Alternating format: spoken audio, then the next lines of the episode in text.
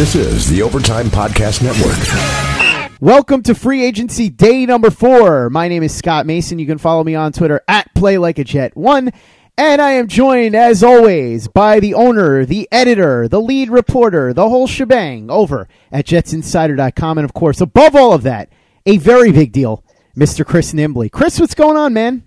Ah, you know, just uh, trying to sort through a lot of contract madness right now and figure out what numbers are right and what's funny money and all that. So things calmed down a little bit on the acquisition front. Was able to get a little bit of sleep last night, a little more clear headed today. Yeah, and that's where we'll start because the numbers on Le'Veon Bell came out, and I'm going to let you dissect them. A lot of people talking about this, how Le'Veon Bell lost because he got a lot less money than he would have with the Steelers. And I'm going to reiterate what I said yesterday. Le'Veon Bell probably ended up losing out on a significant amount of money. No question about it. But as we talked about yesterday, the Steelers' guarantee wasn't a full guarantee. Only $17 million was guaranteed. 16 million more was rolling guarantees. And so if something really bad had happened to him after the first year, then he would have missed out on the rest of the guarantees. We're talking about like an Alex Smith, Joe Theismann type of injury. Odds are that probably wouldn't have happened, and it's very likely he would have seen the 33 million, and the rest of the contract from the Steelers was more lucrative. But he decided that he would prefer to get that money fully guaranteed, and so he held out and decided that he was going to test the market. Now, he clearly misread the market, thought that he was going to get a lot more than he did, and had to sell for less. So, yes, he did lose in one sense, but the way that it worked out for him is that he got that guaranteed money fully that he had wanted. So you can look at this any way you want. I don't really understand the people that are dunking on him. I get it if you're a Steelers fan and you're like, ha ha ha, you should have taken the money here. But if you're anybody else, I'm not really sure what the objective is on dunking on him. Maybe if you're a fan of another team in the AFC East and you just want to rag on the Jets, fine, I understand that. But other than that, look, it's a win for the Jets, no question. Bell got what he wanted guaranteed money wise, even if the total value of the contract is going to end up being significantly lower. It's fine. Le'Veon Bell got a year off from football. He got to rest his body. He's still going to be a multimillionaire. The Jets got themselves a superstar player at a much cheaper price that they anticipated. And I'm going to let you go through the contract numbers, Chris. Bell, I guess you could say lost here, but if that's the way you're going to lose, it's not the worst way to lose with $35 million guaranteed. The Jets won. The Steelers, I think, still lost because they have no Antonio Brown and no Le'Veon Bell, and all they have for it is a third and a fifth round pick. So that's pretty much where we sit with that. Chris, go ahead and take us through the specific numbers, and I know you have a different vantage point as well. All right, so the details of uh, Bell's contract right now it's 25 million total guaranteed, 8 million signing bonus with um, you know, I'm not going to get into the base salary stuff. Um, and then he's got uh year to year salary. He's getting 8.5 million against the cap this year, 13.5 next year, 15.5 in 2021 and 17 in 2022. So basically, this is a two, three year deal the Jets can move on from. Same as Maccagnan's uh, structures pretty much every contract, which, you know, is one thing that everybody agrees Maccagnan does really well. Of course, this is also kind of just the norm for how uh, NFL structures contracts nowadays. And, and you're right. Le'Veon Bell lost some money here. The thing I kind of object to, there's two things here. Is number one, the the gleefulness that people are going on and like celebrating this is just super weird to me. Um, and then also the way that you can look at the way uh, the reporters are framing this. And I'm not going to go on a huge rant again, but uh, the way they frame it and report it is they just report like only the positive parts of the Steelers ones without any of the talk about the rolling guarantees and the things that could negatively work against uh, Bell. And they're pointing out all the possible negative flaws that, and how it could affect Bell with the Jets. So it's just disingenuous and it just, just stay out of other people's pockets. That's, that's, I mean, that's how I was raised. I thought most people were but I guess it, things are different with uh, superstar athletes, and people do like to uh, take joy out of seeing them make a couple million dollars less. I don't, I don't understand it. But the big news for Jets fans here, this is a great deal for them. You know, if he comes and he plays really well, maybe they can restructure from there, or they can just roll with it from there. Uh, but right now, they got him in at a very good, workable number for them. They got an awesome player who can help their team, who will help Sam Darnold immensely in so many different ways in every phase of the game. And this is just an absolutely great deal for them. And yeah, you're right. And everybody else is right. Le'Veon, you know, probably lost this this gamble that he made. Like life's a gamble, as he says on his album. uh, and, and, he and he took a little bit of a loss on this gamble, but he's going to do pretty fine. So the the the gleeful celebration is a bit much to me. While sports can bring us so much joy, it can also bring us a lot of unwanted stress, and that stress can make it difficult to concentrate, relax, and get decent sleep. Sunday Scaries was launched in 2017 by two best friends and business partners, Bo Schmidt and Mike Sill. They operated a full service bar with 50 employees and were always exhausted. They tried all kinds of products, but they didn't work. Then they started experimenting with CBD. They loved the effects and regained control of their days and nights, but they wanted better CBD products. So what they did for themselves was specially formulate CBD gummies with vitamins D3 and B12 that were super consumable, easy to take on the go, and effective. Long story short, their specially formulated CBD products and vitamins helped relieve the overwhelming angst they felt on a daily basis. So in July 2017, they named the company Sunday Scaries and began sharing their products with friends and launched their online store at sundayscaries.com. With tens of thousands of customers, monthly subscribers, and a 100% money back guarantee, Sunday Scaries has always been on a mission to transform a worrisome nation into a chill one. And right now, we have a bonus for you. Get 25% off all products at sundayscaries.com when you use the code OVERTIME. Again, 25% off all products at sundayscaries.com when you use the code OVERTIME. This is the Overtime Podcast Network.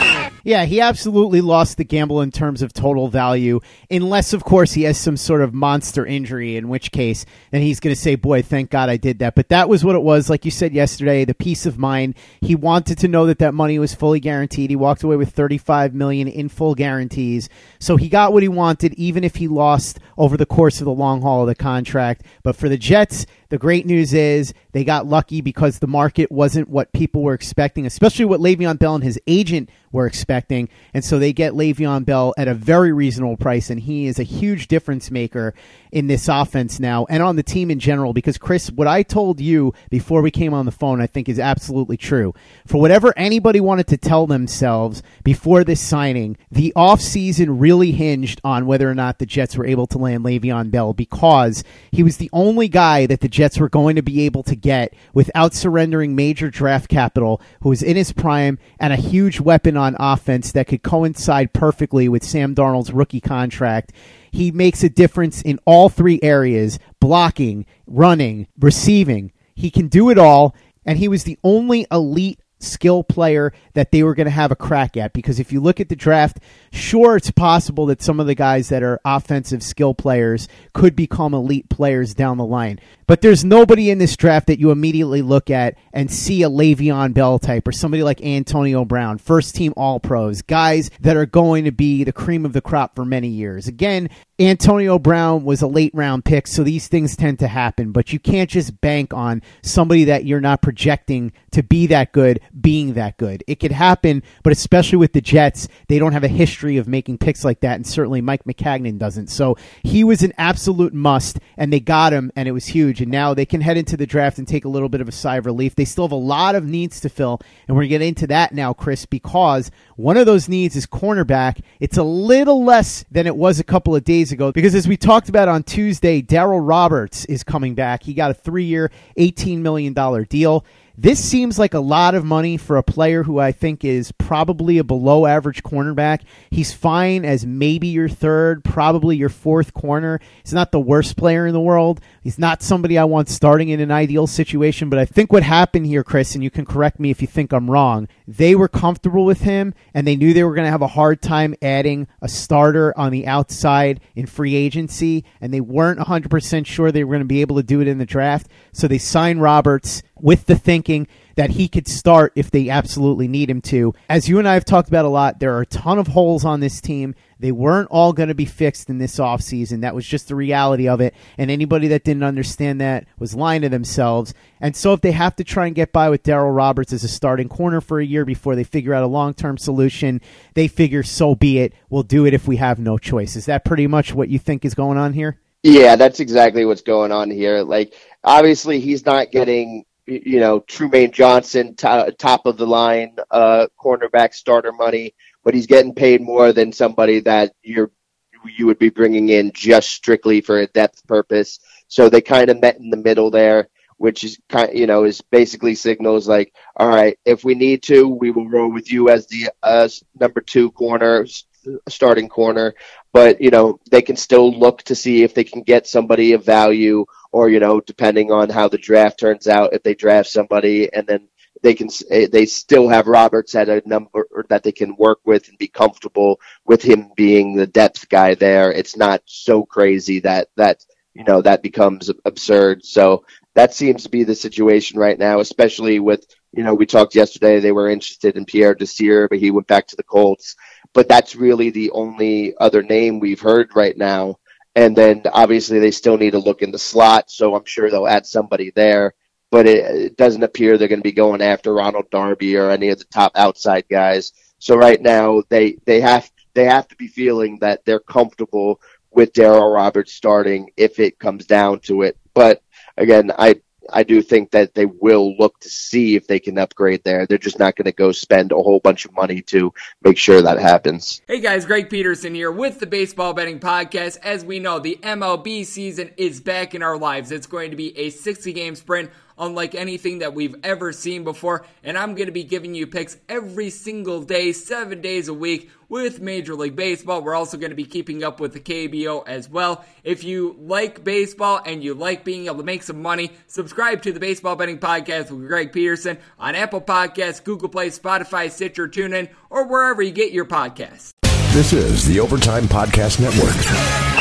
One Roberts stays, one Roberts goes. Andre Roberts, who had an all pro season as a kick and punt returner for the Jets last year, he moves on. He goes to the Buffalo Bills. It appears that the Jets just didn't want to pay him his asking price, and you and I were talking about this off the air. I think it's just a situation where Roberts was always pretty solid, but last year was an outlier. He had an incredible season, and the Jets didn't want to give him a big contract, assuming that that was going to be the norm. They trust Brant Boyer to handle this, so whether it's Trenton Cannon doing kicks and Jamison Crowder doing punts, or somebody else that they pluck off the waiver wire, or low level free agency, or it's somebody that they grab in the draft late.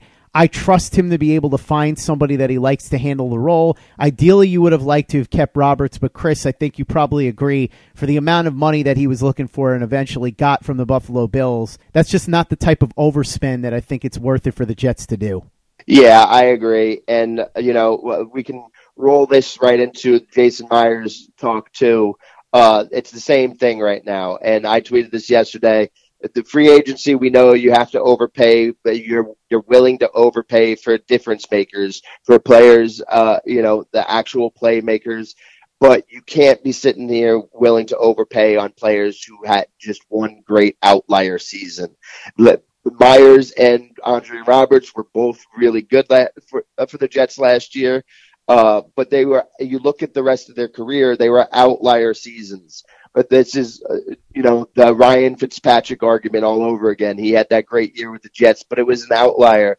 You knew there was an, a regression coming, a regression to the means, and maybe it's possible both of them have another good year, but that regression is coming, and you don't ever want to pay, get somebody on a good value enjoy a good season and then end up paying big money for the regression years. That doesn't make sense. So, and then just like you said, and you made this point when we were talking before we started recording, you know, when Westhoff was here, there was one guy after another came. You can run through the names. Uh, this was your point you were making, but it was just one after another, and then people flipped out when the one guy came, and then the next guy came in here. But so, listen, Andre Roberts had a great year. I get the concern, especially considering the special teams was the best part of the team last year. But you can you can afford to let those guys go to try to find somebody else. And uh, you know, obviously, fans are going to panic a little bit hearing the idea of Trenton Cannon being thrown in there.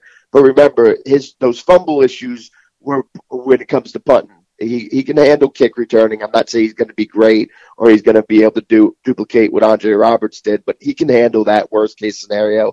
You have him and then Crowder doing the punts. That's fine. It's not going to be that great, but it's perfectly fine. You can live with it. Um, so from there, and yeah, it just it doesn't make sense to pay for the outlier seasons. You're going to end up paying for the regression seasons at the end of it. Yeah, along the lines of what you were talking about, you go back to Chad Morton, and when he left the Jets to go sign with the Redskins, people were flipping out. How could you let him go? He was such a monster on special teams, returning kicks and punts he goes, and then the next thing you know, they're able to get Justin Miller, and Justin Miller becomes a Pro Bowler, and then Justin Miller's gone, and oh no, how could you let Justin Miller go?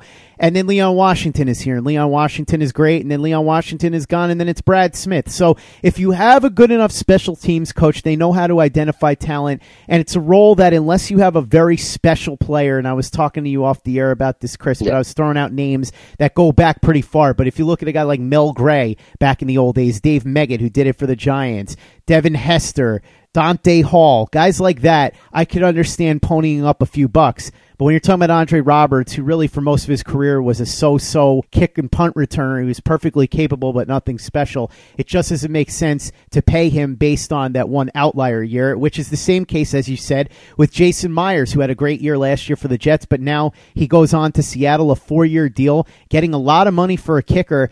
And look, going into the year, a lot of people were very nervous about Jason Myers because he had a very spotty history in yep. Jacksonville. So again, you have to figure that there's a good chance of regression of the mean. Certainly that's what the Jets believe. Manish Mehta of the Daily News reporting that the Jets didn't really believe in Myers and think that he can replicate this. I think that's a fair assumption. And so they'll move on and get another kicker. They can probably get another kicker who will produce reasonably closely to what Myers will in Seattle for a lot less money, or they could even get somebody who's an undrafted free agent, something along those lines. That's how a lot of those guys end up being found. I'm not really that upset about Jason Myers going. Would have liked to have seen him stay, but for the price that he got, I certainly understand why they let him go to Seattle on a four year deal. Yeah, absolutely. And again, that's an, another outlier year. You know, I remember the panic at the idea of him uh, them rolling with him. People were like, "How can you roll with this guy? Look at what he's done and this and that." And the thing is, kickers are kind of a volatile thing in the NFL. Uh, number one, over the last few years, it seems the overall uh, kicking accuracy has gone down, and uh, really, it's happened ever since they decided to move the extra point back. For some reason, like they kickers have like kind of collectively uh, self-destructed mentally for some reason and struggled a little bit more. And then I, I had somebody tweet me yesterday about how the the Patriots have only had two uh, kickers throughout their whole this whole Super Bowl run. Like that's the reason why. Number one and number two, yeah, they had two of the best kickers ever. The two of the most accurate, consistent kickers in the history of the NFL. If we're talking about Adam Vinatieri or Stephen Gostkowski here, then I get the the outrage. You're not you're not going to let those guys go it's an insult to both those guys to bring Jason, J- compare them to Jason Myers, though. One good year is not either of those guys. So that's a huge difference. And again, kickers struggle year to year, except for the really good ones or the really bad ones. There's a lot of volatility there. So the chances of a regression are just absolutely huge here. And again, the Jets, as, as excited as fans are going to get over Le'Veon Bell, they're also not going to be a Super Bowl team this next year. So we can relax. Even if they struggle to replace somebody, get somebody who's near Myers level, they got some time to get that right. And it's, it's far from the end of the world. Hey guys, this is Greg Peterson, host of the podcast Hoopin' with Hoops. Despite the fact that college basketball is in the off season, it's never too early to get a jump start on taking a look at these teams because there is now 357 of them for the upcoming 2020-2021 college basketball season. I'm going to give you guys a deep dive on every last one of them, keep up with all the transfers in college basketball, and so much more. You are able to subscribe to Hoopin' with Hoops on Apple Podcasts, Google Play, Spotify, Stitcher, TuneIn, or wherever you get your podcasts. This is the Overtime Podcast Network. Yeah, I like Jason Myers, but comparing him in any way to the two guys that you mentioned, Stephen Gostkowski and Adam Vinatieri, is like if some safety who'd been a journeyman for five or six years comes in and has a really good year, and you're like, well, Ronnie Lott was with the 49ers for a decade. That's how you have stability. Okay, great, but this guy's not Ronnie Lott just because he had one good year. That's the misunderstanding there. So I totally understand the Jets parting ways with both of those guys. But one guy they brought back who I like because he's a reliable player and they got him on a cheap deal, one year, 2.5 million for Steve McLendon, who comes back on the defensive line. The beauty of him is he could start. He could just be depth. It really depends. A lot of people were speculating that this meant that the Jets weren't going to go with Quinnen Williams in the draft. I think that's obviously ridiculous. Steve McLendon at one year, $2.5 million is absolutely not going to keep the Jets from drafting Quinnen Williams if they really want to draft him. Worst case scenario, McLendon becomes a rotational player. At that price, it's not really that big of a deal if he is. But either way, he's a reliable player, and I'm glad to see him back. Yeah, listen, we're not talking about the, the, the Jets didn't go out and get Grady Jarrett. The, they they do that, then yeah, that takes them out of the Quinnen Williams sweepstakes.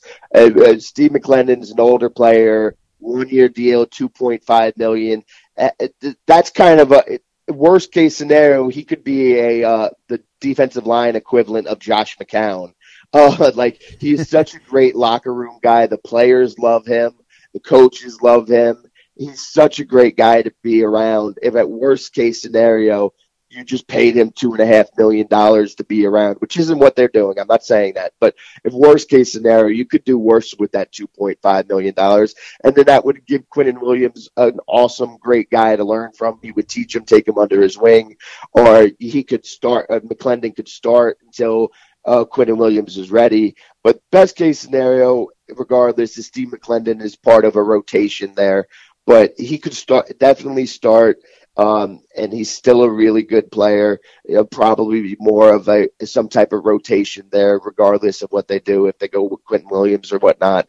But um, he's he's just somebody that the, the organization loves, the players love, the media loves him too. We all love him. And he's a great quote, even though most of the time he's not really saying anything. He has a, a, a way with words that very entertaining but he's he's a hell of a football player still. He's a great motivator, and uh, bringing him back for one year, two point five is a no brainer. Yeah, absolute no brainer. Just like the no brainer of releasing Isaiah Crowell, who was disappointing with the Jets last year, despite that one monster game where he went for over 200 yards. He really wasn't what they were hoping he would be. And so they went out and got Le'Veon Bell, and he became expendable, and you get rid of him. You clear up a couple million dollars on the cap. Really, not much else to say. I guess they're ready to roll with Elijah McGuire and Trenton Cannon as the second and third running backs behind Bell. Yeah, absolutely. And th- this is important to remember because Bell is a, by every sense of the definition, a true three down back. You're not bringing Le'Veon Bell off the field on third downs. In fact, you definitely want to make sure he's there on third down so he can be the pass protector. He can be there to, for check downs. And then obviously you want him running the ball on first and second. So this is, he is going to be the lead back and Trenton Cannon and Elijah McGuire can come in and spell him here and there, but he is a true three down back. There, there's no need to like, you know, try to get somebody else to split and carry the load. He's going to get enough touches. And Elijah McGuire, this, this is the thing. I, we've we've laughed about this all season and about how fans tend to overrate their own players. And uh, Elijah McGuire and Trenton Cannon are perfectly perfectly good and capable for what they are. But if you got to ask more of them, then it'll be a problem. With Le'Veon Bell here, they're perfectly fine and good to be their his backups. Perfect backups for Bell indeed, and they would have been pretty good backups or complementary pieces to the other two running backs that the Jets possibly could have pursued if they hadn't landed Le'Veon Bell, Tevin Coleman and Mark Ingram, both of those guys are signed now for similar money, both at about $5 million a year. Tevin Coleman goes to San Francisco, who was the team that was the runner up in the Le'Veon Bell sweepstakes, and Mark Ingram goes to the Ravens. That was something that we had expected because there were talks even as recent as two days ago that the Ravens were in heavy on Mark Ingram. So let's talk about this, Chris. The Jets could have gotten both of those guys for less money than Le'Veon Bell. That's what Ross Tucker was all excited about this morning morning, actually tweeted out after he said that, yeah, and you could get two meals at McDonald's for less than a steak at Peter Luger's. That's insane value. Yeah, I was joking with you that I I was going to go with the analogy of uh, I could buy a thousand pairs of socks and still instead of buying a new TV, but then how am I going to watch Game of Thrones? Uh, my, mine was a little more absurd than yours, but that's kind of what I was going for. It, that's just a ridiculous thing to to say. Yeah, they could have gotten two far inferior players for less money than the one awesome, one of the best Hall of Fame caliber running backs ever. Like th- that's a ridiculous thing to say, especially considering all the money that the Jets have. They still got like 40 million in cap space. There's no need to penny pinch here and then to go after two inferior players like that, especially with uh, Sam Darnold going into the second season.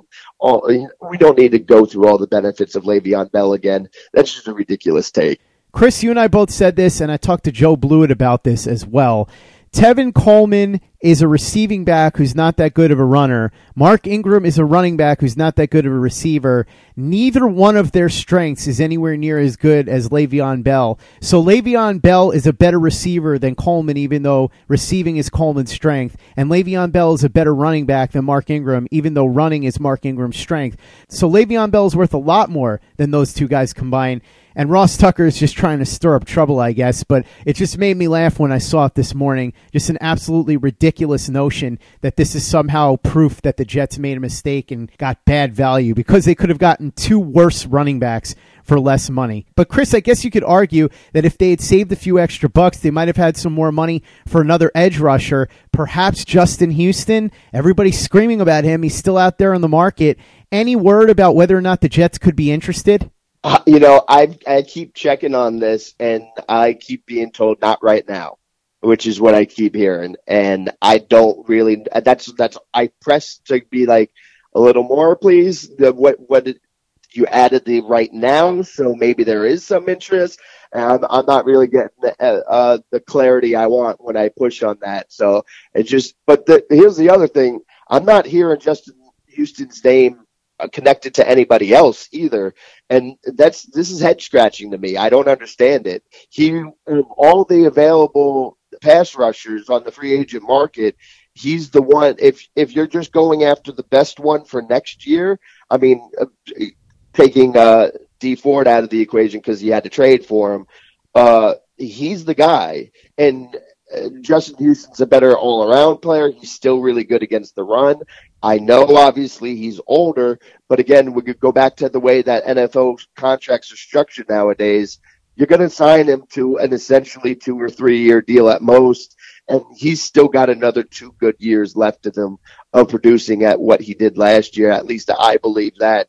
It appears maybe some NFL teams are a little uh, more doubtful of that than I am but it doesn't make sense to me that he that we're not hearing him connected to more teams at all. Like I'm not hearing him connected to anybody yet, and it doesn't really make sense to me. This is the Overtime Podcast Network. Brian Poole, the slot corner from the Atlanta Falcons, who to me sounds a lot like a 27 year old version of Buster Skrine, scheduled to visit the Jets. What do you know about this? Yeah, I you know I I will admit I didn't know much about the player. Uh, we were talking about this before. A bunch of Jet fans I follow were hitting up uh, Charles McDonald, asking him because of his, you know, Atlanta Falcons fandom, and he hit back, and his description basically sounded like a Buster Skrine without the concussion uh, concerns. Uh, you know, iffy in man coverage. Uh, an excellent blitzer though, good tackler, but uh, you know, be fill in the slot guy. You could obviously do better. Bryce Callahan would be somebody uh, you know you would definitely prefer over him. Obviously, would cost more money. Uh, but you know he he left the Jets and went to uh, go make another visit, so it doesn't sound like they're pressing to get him there. Uh, you know, it sounds like he could be an adequate person to fill in there, but you, you're hoping for something better. Ziggy Ansah, the pass rusher from the Detroit Lions, visiting Buffalo and New Orleans. I have a hunch he may end up having to take a one year prove it deal because he's coming off an injury. Is this a guy that the Jets should be looking at if they could get him on a one year deal? No, I don't think so. I, the thing is, any team, I think the move for Ansah would be to sign a one year deal there. The move for any team signing him to sign into a one year deal, you want to look at a team that maybe has a chance to compete this year because if you sign him and he does have a good year and proves it, then you're going to get a kind of, uh, you know, sold on the idea of giving him more money. And then you're going to end up paying him, and then that injury is going to come the year later. So, uh, sure, if he stayed healthy, he could probably help the Jets this year, but not enough to make them a Super Bowl team. And then uh, you get run the risk of getting suckered into going on a long term deal from there on out. Uh, and again, just the injury concerns, the the player that he is, uh, it just doesn't make sense to me. And again, just Justin Houston's out there, just go after him. You got the money, you got the space, go get him. Chris, some quick hits from around the league. I'll go through them and then I'll throw it to you to give your reactions to these guys. We talked about Pierre Desir being a target of the Jets. He stays with the Colts. It's funny because yesterday we said if he's so good, how come the Colts aren't making a big effort to bring him back? And then, of course, they went ahead and brought him back. Linebacker KJ Wright stays in Seattle. Earl Thomas, there was all kinds of talk that the former all pro safety for the Seattle Seahawks was going to go to the Cleveland Browns to replace Jabril Peppers. Instead, he goes to the Ravens, and that is going to be one hell of a secondary now. Big money for him there, and the Ravens are loading up in that defensive secondary. Blake Bortles officially gone from the Jaguars. There were whispers for a while that there could be a scenario in which the Jaguars would trade Bortles to someone else to absorb his cap hit, and that team would get a draft pick in return. Might have been an interesting scenario for the Jets. It doesn't happen. Instead, he's out the door, and they move on with Nick Foles. No big surprise there. Donte Moncrief, a guy that the Jets had been eyeing, according to Manish Mehta of the Daily News. He ends up signing a two year deal in Pittsburgh to replace Antonio Brown. Boy, you want to talk about downgrading there. Teddy Bridgewater may end up Anthony barring the New Orleans Saints. Yes, I've turned Anthony Barr's name into a verb. It looks like he may be visiting the Miami Dolphins and may have a change of heart and want to go play as a starter. If you listened to the show earlier in the week, you heard me say that I thought Teddy B was making a mistake because he hasn't played in several years and he's not super young. He's going to turn 28. And so the opportunity to start is something that he should seize on right now because if he goes down there and plays well for a year, he could get a pretty good contract from somewhere else. It's not like he's Tyrod Taylor where people already know that he's nothing more than a high end backup or a bridge starter. Teddy B, if he can show he's healthy, could actually be a long term starter somewhere. So I think it would be a good move if he Anthony bars the New Orleans Saints and ends up going to the Miami Dolphins. There was talk that Adam Humphries might pull an Anthony Barr, but it looks like he's not going to. Whispers during the day yesterday that he might end up going to New England because they sweetened the pot and tried to lure him, but he is going to stick with the Tennessee Titans. DeSean Jackson officially back in Philly. He goes with a seventh round pick in exchange for a sixth rounder. I guess DeSean Jackson just really wanted to get the heck out of Tampa, and now that Chip Kelly is out of Philly, he doesn't mind going back there. Tyrell Williams, of all the wide receivers that were free agents this offseason, he's the one that so far ends up getting the biggest contract. Four years, 44 million with $22 million guaranteed to go to the Raiders. So him and Antonio Brown could be an interesting combination there. Eric Berry, and we talked about this off the air, Chris. Obviously, you can't plan on getting sick the way that he did, but he's another example of why you want your guaranteed money the way Le'Veon Bell did. Unfortunately, his tenure in Kansas City comes to an end. It's really sad because at one point he was one of the best players in the league, got really sick, he had cancer, and there's nothing sadder than seeing something like that. I hope that he's okay, and I hope that he finds a new home and is able to play really well somewhere else, but his tenure with the Kansas City Chiefs is over. Daryl Williams stays in Carolina on a one year prove it deal to play offensive tackle. That'll be an interesting spot because now it's him and Matt Paradis, who are both kind of injury concerns, both of them on basically one year deals. Paradis got a three year deal, but it's really one year with two voidable years. So that's something to watch out for with Carolina. Two low risk, high reward signings, two guys that, if everything goes right, could be very, very good for that offensive line. So we'll see how that impacts Cameron Newton. You also have Jason McCourty, the safety, re signing to stay with his brother in New England on a two year deal. And finally, talk that Emmanuel Ogbah, now that the Browns have brought in Olivier Vernon, could be on the trade block. Some people even suggesting that perhaps the Jets should call the Browns and offer a swap for Darren Lee, since Darren Lee is from Ohio. I would be all for that deal. That would be kind of one of those. The Jets don't really have anything for Darren Lee. The Browns don't really have anything for Emmanuel Ogbah. Why not swap them and see if you can get the best out of them somewhere else? Could be an intriguing scenario for both teams. So that's what's going on around the league. Chris, what do you have to say about all of that? I'll start with the Ogbah thing. Uh, obviously, that it makes perfect sense for the Jets to want to add him. The problem here is uh, uh, how good he is and how how much value his contract is right now. I forget what the number is, but I think it's only like two million or two point five, something like that. And so that, it's going to be tough to get him. The, the Browns are going to want, you know, probably like a second round pick or something like that for him.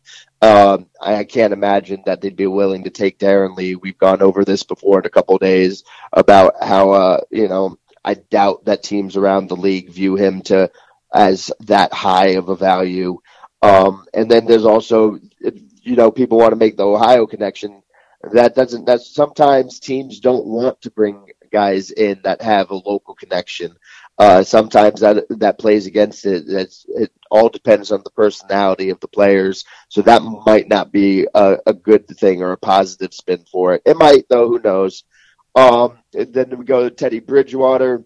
It's interesting. I know the Saints are still going after him.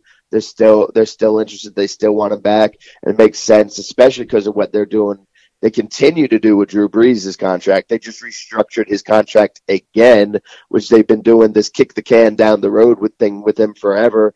And now he's he's scheduled to count twenty one point three million dollars on the cap next year for the Saints, whether he's on the team or not. So uh, if they have to need a quarterback next year, then they're they're hoping to get Bridgewater, I don't know what's going on there. The, the Saints are crazy with the way they keep restructuring Brees's contract, but they're still competing, so it's good for them. But it's still got to be a struggle for Teddy Bridgewater to wonder should I go to a team that might be kind of tanking and try to start for them, or should I just wait here with the Saints organization that I trust to be good and wait for Brees to retire?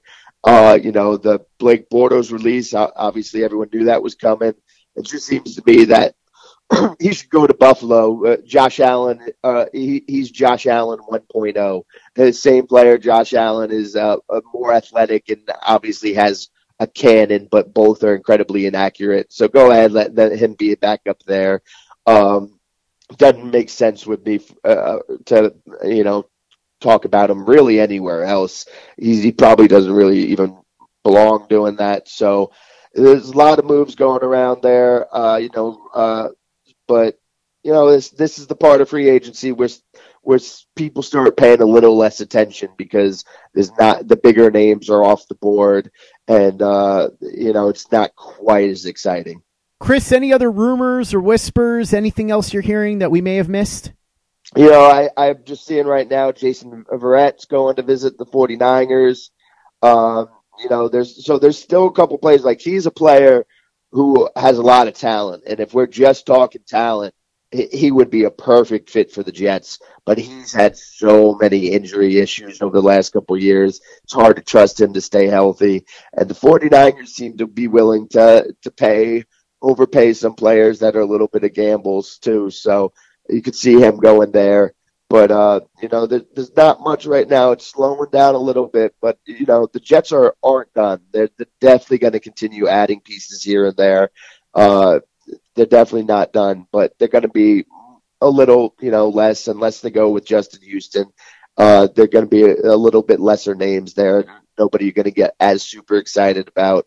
But again, they obviously need a, a center. We are, we didn't talk about Josh Sitton there. Uh, what could happen there. Obviously, his connection with Gase, they they could bring him in, and then would they be bringing him in to be a depth guard, or maybe play him at center? Because again, we've talked about this thing. Jonathan Harrison cannot be the starting center. I mean, he can be, but that's not a, that's not a good thing. Uh, you could bring in Sitton, maybe have him compete for the center job, and then look to draft or wait, maybe get a camp cut there but that that seems to be mostly what the the news is focused around right now. I like that idea with Sitton, not because I love Sitton as a center. It's just that I look at the other options and I'd rather just take a swing at having Sitton play some center if Gase and Pollack feel like it could be a doable option because that way you bring him in and at least you know that you have somebody that can hold down the fort if you need him to. Then you go into the draft hoping to draft a center to compete for the job. And like you said, when camp cuts happen, you could possibly add somebody that way, but at least Sitton gives you an option. And I think think that that would be a wise move and something that's an underrated quality about Josh Sitton that people aren't really talking about. He actually likes playing for Adam Gase. So with that being the case, he should be an interesting guy to add because if you think about it, it's a no lose either way for the Jets because if you bring him in here and you play him at center, you're getting something there. And if you get a center in the draft or a camp cut, then he becomes guard at depth, which they need anyway. So there's really no losing in bringing Josh Sitton in. So we'll see if they end up doing it. We'll see what other moves they make because they do, of course, have $40 million in cap space left to spend. Chris, thanks so much for coming on. We will continue to cover free agency wall to wall each and every day here at Turn on the Jets Digital. In the meantime, Make sure that you interact with Chris on social media while he's still on there because you know he's a very big deal. So sometimes he's on, sometimes he's not. But Chris, when you are on social media, how can people get a hold of you and how can they read your very big deal work? Yeah, you can find me on Twitter at C and at Jets Insider. And you can check out jetsinsider.com. I'm still a little slow on pumping out articles right now. I'm still working on uh, a lot of the business the business side of things and getting this LLC set up and all that stuff. But I got a bunch of good things coming down the pipe. I'm going to go through a whole bunch of reasons of, you know, what makes Le'Veon Bell so special, a bunch of stuff right there. So I just got to finish some of this business stuff ironed out and then I'll get that stuff pumping out shortly. But like you said, I'll be on Twitter for the most part. You can find me there at C Nimbley. Make sure you're following Chris on Twitter and interact with him there. Check out jetsinsider.com. And for the latest and greatest in New York Jets podcasts, you know where to go. That's Turn on the Jets Digital and turnonthejets.com.